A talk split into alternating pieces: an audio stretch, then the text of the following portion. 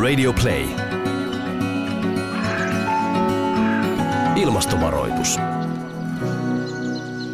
Tervetuloa ensimmäisen ilmastovaroituksen pariin. Meillä on tänään studiossa Timo Tyrväinen, myrskyvaroitusyhdistyksen puheenjohtaja, muusikko ja ekonomisti, ja Jouni Keronen, CLCn toiminnanjohtaja ja myrskyvaroitus ryn perustajajäsen. Aivan alkuun ja ensimmäisessä jaksossa me vähän selvitellään, että mikä myrskyvaroitus ry oikeastaan on. Eli tota, Timo voisi aloittaa, mikä myrskyvaroitus ry on ja mikä sen tavoite on? Myrskyvaroitus on kaikille avoin kansalaisyhdistys. Meidän tavoitteena on syventää kansalaisten ilmastotietoisuutta ja myöskin ymmärrystä siitä, miten kansalaiset, jokainen meistä pystyy toimimaan siten, että ilmastokriisin ratkeaminen olisi paremmin saavutettavissa. Miten se sitten myrskyvaroitus sai alkunsa? Jouni, sä olit tai olet perustajajäsen ja ehdit jo tuossa kertoa, että tämä tapahtui teillä. Oliko se perinteisesti keittiössä? No yhdistyksen virallinen aloitettiin. perustaminen tapahtui meillä, mutta se idis lähti oikeastaan Paradise Oscarin Euroviisu-biisistä, okay. joka oli tämmöinen ilmastomyönteinen. Ja hän sitten lauloi siinä kaverista, joka sanoi, että hän lähtee kotoa ja palaa takaisin vasta, kun tämä ongelma on hoidettu.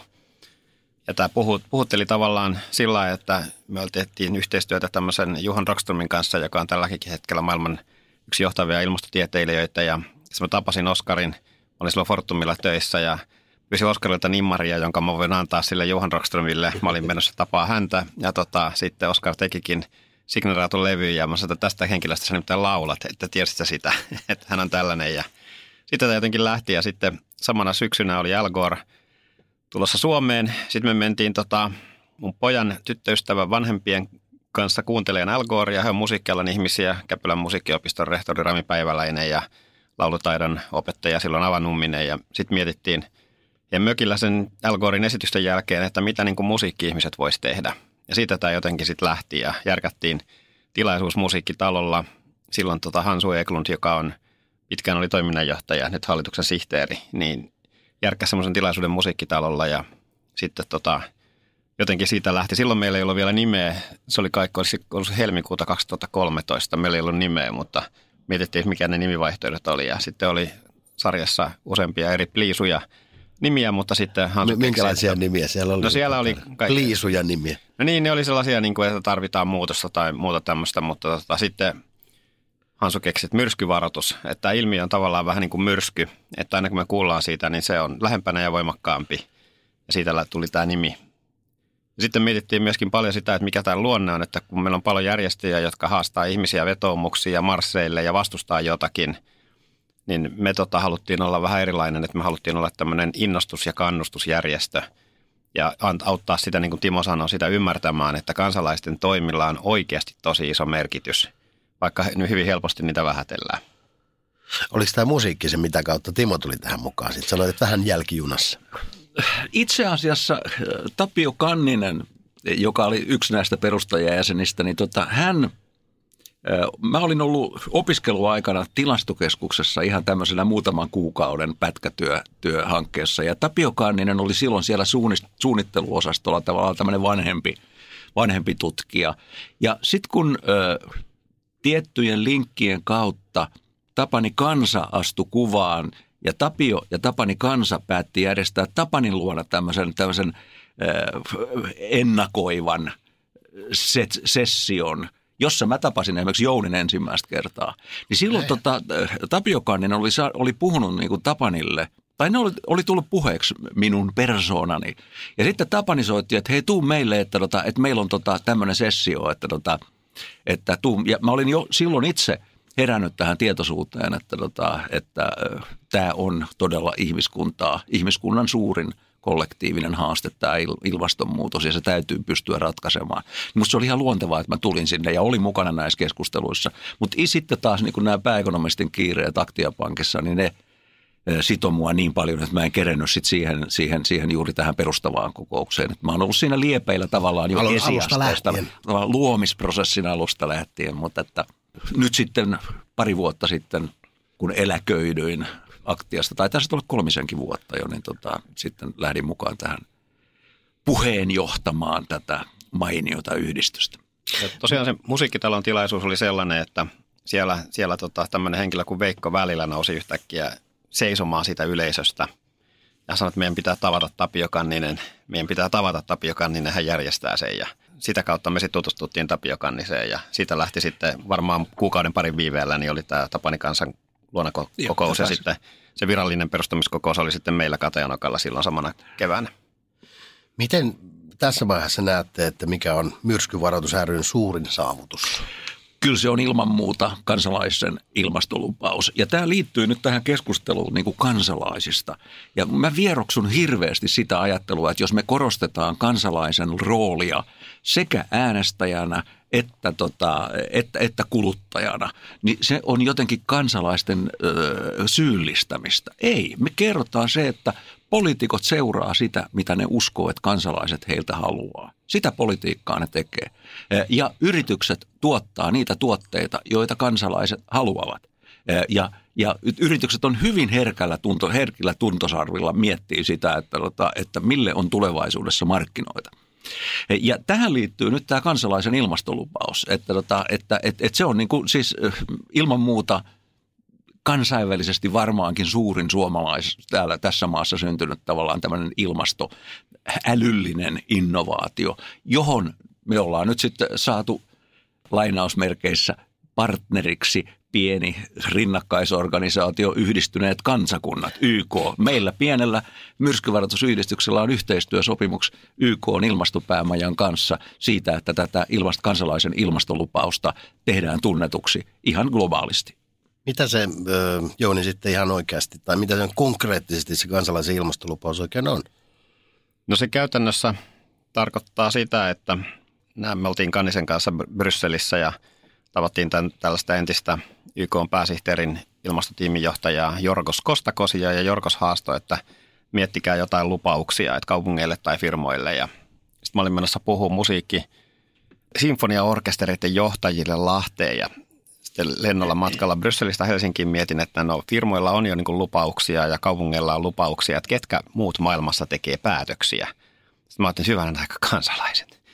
Että sitä elementtiä ei niin kuin ollut otettu mukaan ollenkaan tähän ja sitten Kanisen kanssa mietittiin, että, että mikä olisi sellainen, että jos me saataisiin, kun me tiedetään, että 10 prosenttia maailman varakkaimmista ihmisistä tuottaa noin puolet maailman päästöistä – että mikä, mikä olisi semmoinen Pariisin sopimuksen kanssa jotenkin synkronissa oleva vauhti, jotta tota saataisiin päästöjä aleneen, että kuinka paljon näiden kansalaisten pitäisi päästöjä vähentää. Ja mikä on sitten semmoinen helposti muistettava ja semmoinen ei liian panikoiva, niin mietittiin sitä, että okei, no jokainen niistä kymmenestä prosentista varakkaimmista pystyy vähentämään päästönsä oma hiilijalanjälkensä puoleen kymmenessä vuodessa. Ja se on tavallaan tämän lupauksen niin kuin ydin, että jos tekee sen, niin sitoutuu siihen, että kymmenessä vuodessa muutama juttu per vuosi, niin pystyy laskemaan päästönsä puoleen kymmenessä vuodessa ja se alkaa olemaan suurin piirtein sitten jo sitä Pariisin sopimuksen tahtia. Ennen kuin mennään vielä tuo kansallisen ilmastolupauksen ja siitä, mistä siitä saa lisätietoja ja muuten, niin puhutaan tästä ohjelmasarjasta Ilmastovaroitus. Ää, mitä kaikkea, Timo, me tullaan tässä käsittelemään? Minkälaisia asioita, minkälaisia juttuja meillä, meillä on tulossa? Minkälainen tämä meidän matka tulee olemaan? No, me, meillä on itse asiassa, niin kuin hyvin tiedät, meillä on tämmöinen varmaan 15-20 teeman tuota, työohjelma, jota kaikkia voidaan käsitellä. Ja me yritetään käsitellä niitä asioita juuri, joissa toisaalta me tiedetään, että on paljon väärinymmärrystä. Toisaalta sitten semmoisia, jotka, jotka askarruttaa ihmisiä ihan oikeasti liikkuen autoiluun, lämmitysjärjestelmiin, siihen, että mikä, mikä on yksityis, yksittäisen ihmisen kyky ja mahdollisuus vaikuttaa näihin prosesseihin. Onko sillä mitään merkitystä, että Suomi tekee jotain, jos, jos ja tämä on nyt yksi niitä väärinymmärryksiä, jos, jos niin kuin elää semmoinen ajatus, että kun muut ei tee. Et mä oon aina ajatellut sitä näin, että, että kun mä seuraan tätä globaalia systeemiä ja globaalia keskustelua ja myös kansalaiskeskustelua, niin ajatus siitä – että muut ei tee, niin se on täysin virheellinen. Maailmassa tapahtuu kaikkialla valtavasti. Yritykset tekee sitä ja tätä. Suuri raha, sijoittajat, ne ajaa koko talousjärjestelmää kohti vähähiilisyyttä, koska ne haluavat vähentää omia sijoitusriskejään. Kansalaisjärjestöt, valtiot ja näin edelleen. Ja jo välillä tuntuu, että poliitikot tulee siellä melkeinpä sitten niin kuin tota, vasta jälkijunassa ja ikään kuin sitten kun ollaan päästy tarpeeksi paljon eteenpäin, niin sitten ne on valmiit lyömään sinne sen takalaudan, ettei enää luisuta, luisuta taaksepäin. Yksi mun suosikkiteemoistani on, on, on myrskyvaratuksen varapuheenjohtajan Tuomas Auvisen eh, entinen Sibelius Akatemian rehtori ja dekaani, nykyinen tämmöisen klasaripuolen, klassisen puolen tota, niin kuin kansainvälinen konsultti. Hän ehdotti, että hän olisi vieraana ohjelmassa, jonka nimi oli, olisi Espoolaisen perheen isän matka hiiliporsaasta kohti tiedostavampia valintoja. Odotan jännityksellä. Joo, kuulostaa hyvältä. Eli aikamoinen matka meillä on, meillä on tulossa. Ja sitten meillä on Esko Valtaoja, puhuu tota, niin kuin, äh, ilmastonmuutoksesta ikään kuin maailmankaikkeuden äh, kokonaishistorian kannalta. Filosofian emeritusprofessori, akateemikko Ilkka Niiniluoto puhuu ilmastonmuutoksesta – tai keskustelee ilmastonmuutoksesta filosofin näkökannalta ja näin edelleen. Eli hyvin monipuolinen kattaus on tavoitteena. Tuota, palataan vielä siihen kansalaisen ilmastolupaukseen hetken kuluttua, mutta vielä tähän ensimmäiseen jaksoon oikeastaan haluaisin kysyä teiltä hyvät herrat, että mitä olette mieltä nyt näiden – vaalienkin aikaan tässä, niin jotenkin ollaan hirveän voimakkaasti haettu niitä reunoja, että kuka on nyt sitten oikeassa ja viety eri tavalla niitä asioita. Yhtenä teemana, Timo, niin kuin sanoit tuossa, että se minun tekemiseni itse asiassa ei ole kauhean merkittävää, koska globaalisti pitäisi tapahtua. Mitä te olette mieltä tästä niin kuin politiikan välineen? Mitä sä oot, Jouni, mieltä? No ensinnäkin niin tämä keskustelu on aivan liian mollivoittosta, semmoista negatiivista, että – pitääkö lihalle tulla vero tai pitääkö jonkun mökimumman luopua dieselistään. Ja, tämä liha on järjettömän suuren arvo saanut tavallaan tässä koko keskustelussa. Että, että totta kai ne on niin kuin asioita, joista pitää keskustella, mutta siellä oikeastaan loistaa poissaolollaan se, että tänä päivänä esimerkiksi Suomen viennistä, niin jos Suomen vienti on jotain 60 miljardia, niin yli 25 miljardia tulee jo tämmöisen puhtaiden tuotteiden viennistä. Se osuus kasvaa koko ajan – että se on nyt jo tämmöistä niin kuin mainstream isoa bisnestä. Ja se, miten me tulevaisuudessa, niin semmoinen vanha bisnesmalli, niin kuin Timo sanoi, raha häipyy siitä vanhasta bisneksestä ja menee uuteen. Että kyetäänkö me sitä kehittämään ajoissa ja nopeasti. Koska tämä on niin kuin semmoinen kasvutarina Suomelle, että mitä aktiivisempia myöskin meidän kansalaiset on näiden uusien tuotteiden kokeilussa ja käyttöönotossa, ihan niin kuin 90-luvulla Nokia kehittyi, niin sitä aktiivisemmin me saadaan tänne investointeja – me saadaan uusia työpaikkoja, me saadaan vientiä ja sillä pystytään ylläpitämään tämä hyvinvointiyhteiskunta. Niin tällaiset keskustelut ei oikeastaan nyt näy näissä vaalikeskusteluissa eikä mediassa. Meillä oli viime viikolla tämmöinen iso tilaisuus kuuden puolueen kanssa tässä yhdessä EK, MTK, teknologiateollisuuden, finanssialan, energiateollisuuden, Sitran, Smart Clean-säätiön ja CLCn kanssa. Ja me tehtiin sitä kahden tunnin video, loistava keskustelu tästä aihepiiristä, nolla uutista mediassa. Mikään media ei uutisoinut sitä vielä millään tavalla. Mistä se johtuu? No se on hyvä kysymys. Että jotenkin tuntuu siltä, että ehkä sitä ei vielä niin kuin oikein ymmärretä tämmöisenä kasvun moottorina ja tärkeänä kivijalkana hyvinvointiyhteiskunnalle. Mutta myöskin toinen on se, että kun katsoo noita keskusteluja ja uutisia, niin ne on aika mollivoittoisia, niin kuin negatiivisia. On taakanjakoja, on veroja, kieltoja, sen ymmärtää pakkoa, pakkoa ja velvoitetta ja muuta – niin semmoiset tietenkin niin kuin pelottaa ihmisiä ja niistä on helpompi keskustella, koska ne pelottaa. Mutta sitten tämä plussapuoli niin kuin jotenkin loistaa nyt poissaolollaan. Yksi asia, joka, jälleen yksi asia, joka mua kiusaa tässä keskustelussa, on se, että sanotaan, että, tota, että tämä tarkoittaa väistämättä, ilmastotoimet, ne tarkoittaa väistämättä elintason laskua. Mä en usko siihen. Se tarkoittaa elintapojen muutosta.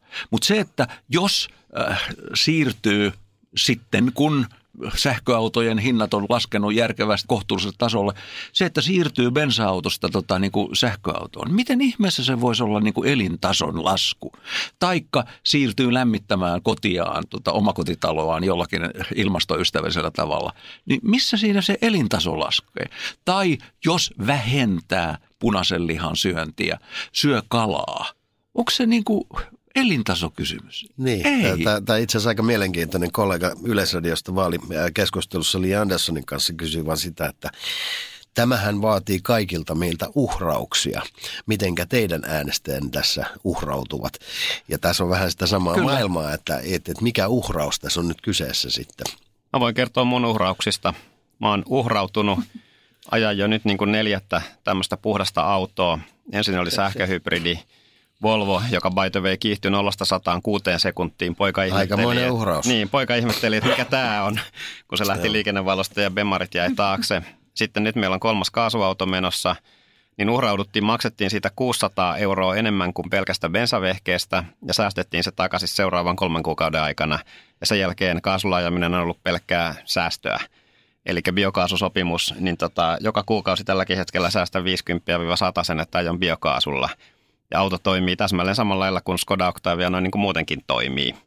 Sitten lihansyönnissä on dramaattinen uhraus. Kotiin mein ostetaan naudan lihaa ja silloin kun grillataan, niin ostetaan vaikka hirveä tai tämmöistä hiilineutraalia riistaa, jota sitten ystävät ihmettelee, että mikä tämä on, niin tota, sitäkin on oppinut tekemään ihan hyvin. Mutta lihansyöntiä on kyllä kaiken kaikkiaan vähennetty, että enemmän kalaa ja kasviksia ja tämän tyyppisiä asioita. Sitten meillä on kaikki vihreät sähköt, sitten kaikki laitteet toimii sähköllä, ruohonleikkurit, grillit, kaikki muut. Niin tota, täytyy sanoa, että mä oon niin uhrautunut ihan hirveästi, mutta musta ei tunnu yhtään siltä, että mä oon uhrautunut mitenkään. Eli uhrautunut menettämättä mitään. Ne, mitä sä oot uhrautunut? Okei, siis tämä niin, tavallaan, mitä, mitä ostetaan jääkaappiin? Kyllä se on muuttunut ihan selkeästi ilman, että on tullut tota, vammaa sieluun. Ja tota, myöskin sitten niin kun, kun vaihdoin autoa, niin, tota, niin kiinnitin kovasti huomiota sitten niin kuin myös näihin, näihin päästölukemiin. Ja käytän paljon myöskin julkista liikennettä ja sitten se, niin kuin, että loma-ajan asuntoon on tullut tota maalämpö ja tämmöistä näin. Sitten mä voin vielä tähän reilun siirtymään, niin kyllä se niin kuin tavallaan on totta, että kaikilla ihmisillä ei ole varaa tehdä näitä juttuja, mitä esimerkiksi meidän perheessä on nyt tehty, mutta, mutta tota, on olemassa sitten eri tota, osa-alueille ratkaisuja. Et ruokavalintoja voi varmaan tehdä jokainen, sitten voi valita vähän enemmän julkista liikennettä tai muuta. Esimerkiksi vanhalle autolle tämä Rami Päiväläinen tosiaan yksi perustajista, niin muutti just vanhan Volvonsa vo, tota, kaasulle – ja kaasulla pystyy ajaa halvemmin, niin tavallaan vanha Volvokin saa uutta elinikää. Et meillä on kyllä ratkaisuja harvinaisen isolle osalle ihmisiä jo olemassa, mutta aina tietenkin löytyy jollakin tavalla kärjistämällä sellainen vähän mahdoton yhtälö, mikä tuntuu tosi ikävältä. Ja semmoisista asioista keskustellaan nyt tosi paljon. Mennään takaisin kansalaisen ilmastolupauksen ja siihen, mistä siitä saa lisätietoa. Mistä voi asiaa tarkastella? yksinkertaisesti vaan ilmastolupaus.fi, niin siellä on tota, niin kuin, siellä pääsee ja siellä on myöskin sitten niin kuin linkki tämmöisiin laskureihin, joilla voidaan, tota, niin kuin, ja näitä laskureita on tullut nyt jo lisää ja ne on kehittynyt koko aika, jolla voi sitten arvioida omaa hiilijalanjälkeään ja sitä kautta myöskin pohtia sitä, että, että, että millä sitä saisi pienennettyä. Sitten YK-sivuilla se löytyy myöskin suoraan YK-sivulta semmoinen kuin Climate Neutral Now. Ja siinähän täytyy mainita, että me ollaan kyllä saatu korkeamman tahon tukea tälle asialle, että ennen Pariisin ilmastoneuvotteluja, niin presidentti Niinistö soitti mulle ja kertoi, että hän on kiinnostunut tästä asiasta. Ja sitten hän teki lupauksen ja puhui siitä Pariisin ilmastolupauksessa ja sen jälkeen parissa kolmessa muussa YK isossa kokouksessa. Ja ollaan saatu presidentti Ahtisaari mukaan ja Halonen ja siellä on niin kuin todella paljon yhteiskunnan päättäjiä. Tällä hetkellä noin 4000, mutta toistaiseksi meillä ei ollut rahaa mihinkään isoon mediapläjäykseen tai muuhun, niin se on edennyt vähän tällainen niin kuin suusta suuhun ja tämmöisen sosiaalisen median kautta. Mutta – tämmöiselle asialle me nähdään, että on niin kuin tilausta ja se on hyvä, että ollaan oltu ajoissa liikkeellä. Tässä oli hyvät kuuntelijat ensimmäinen ilmastovaroitusohjelma. Puhuttiin siis myrskyvaroitus rystä ja siitä, mitä kaikkea on jo saatu aikaan. Meillä lähtee aika mielenkiintoinen matka tästä liikkeelle useamman jakson, useamman jakson tuota, voimin. Miten Timo ja Jouni, jos sanon, että ollaan jo punaisella, niin ollaanko jo punaisella vai onko niin, että vielä keltaisella tai vihreällä tämän koko asian suhteen. Onko myrsky tulossa? Myrskyhän on jo täällä ja sehän on muuttanut, tota, muuttanut niin kuin tätä yleistä ilmapiiriä. Myrskyvaroituksessa ajateltiin vielä vuosi pari sitten, että, että meidän, te, meidän pitää saada ihmiset ymmärtämään, että tämä on todellinen uhka. Liian monet ajattelijat jos se on uhka, niin se on joku tulevaisuuden uhka. Nyt me nähdään, se on jo meidän, meidän päällämme ja, ja, ja siinä mielessä tota, niin kuin, niin kuin meidän täytyy myöskin hyväksyä se, että vaikka miten me saataisiin vähennettyä päästöjä, nämä ääriilmiöt, ne tulee vain vielä – ehkä vuosikymmenien aikaan ajan kär, kärjistymään. Niitä tulee lisää ja ne iskee rajumpina, koska ne vanhat synnit, niitä ei saada imettyä pois sieltä ilmakehästä kovinkaan nopeasti. Ja, ja sen takia nyt on niin, kuin niin elintärkeää, että ymmärretään, että, että okei, se on jo täällä, mutta nyt, me, nyt se, mitä me pystytään tekemään ilman muuta on se, että me pystytään vähentämään sitä tavallaan katastrofia, joka ilman toimintaa tulisi meidän, meille väistämättä. Maapallollahan on ollut historiassa paljon korkeampiakin lämpötiloja, plus kahdeksaa, joskus varmaan plus 12. Ja tällä hetkellä niin se, mikä tässä on se isoin riski ja katastrofi on se, että maailmassa on sellaisia itse itseään ruokkivia valtavia ilmiöitä, kuten merivirtojen muutokset tai sitten, sitten tuota tundran sulamiset ja bakteeritoiminnan kiihtyminen sademetsissä ja muita, jos ei ole mitään keinoja tiedossa, miten ihminen voisi niitä hillitä – ja nyt viime syksynä kansainvälinen ilmastopaneeli julkaisi puolentoista asteen raportti, jossa ne järkeili, että jos me pystytään pysymään alle puolentoista asteen lämpötilan nousun, niin silloin me mahdollisesti estetään niiden isojen ilmiöiden käynnistyminen, jota sitten ei enää voi ihmisvoimin pysäyttää. Niin siihen raja siihen puolentoista asteen tavoitteeseen on tänä päivänä kyllä pelottavan lähellä, että nykyisellä päästöillä se budjetti menee umpeen kymmenessä vuodessa. Että, että kyllä tämä niin kuin mun mielestä alkaa olla jo lähellä kirkuvan punaista tämä tilanne, että vielä ei ole menty kuilun yli ja kymmenen vuotta armon aikaa. Ja se, mitä me yritetään saada aikaan, on se, että nyt meidän pitäisi ruveta vähentämään päästöjä nytten niin kuin puoleen kolme kertaa kymmenen vuoden välein. Ja sen lisäksi rakentaa nieluja niin paljon kuin pystytään, niin sillä tavalla me voidaan tästä vielä selvitä. Ja toivoa ei ole menetetty, mutta kyllä esimerkiksi nyt mä viittasin, että seuraavat päättäjät, kun valitaan nyt eduskunta tänne tai Eurooppaan tai muualle, niin seuraavien päättäjien ne isot kipeät päätökset pitää tehdä. Et jos ei niitä seuraavien eduskuntien aikana nyt tehdä neljän viiden vuoden aikana, niin sitten kyllä on valtavan iso riski, että aika loppuu.